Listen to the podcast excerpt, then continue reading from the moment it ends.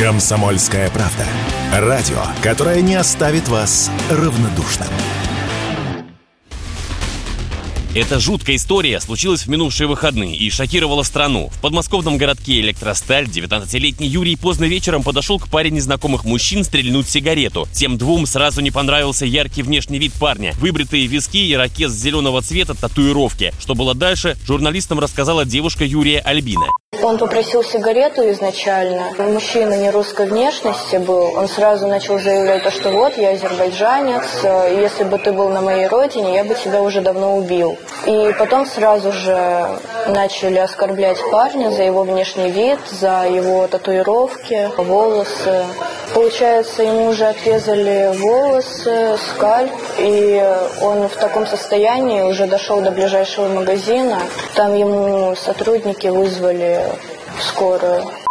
Злоумышленников поймали по горячим следам. Первого в течение нескольких часов прямо в окрестностях, второго на следующий день в городе Обнинске, Калужской области. Оба работники подмосковного склада Wildberries. В больнице в ходе очной ставки пострадавший юноша опознал их. Вскоре преступники уже давали показания. Поступок объяснили тем, что были пьяны.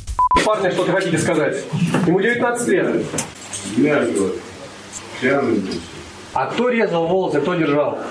Я.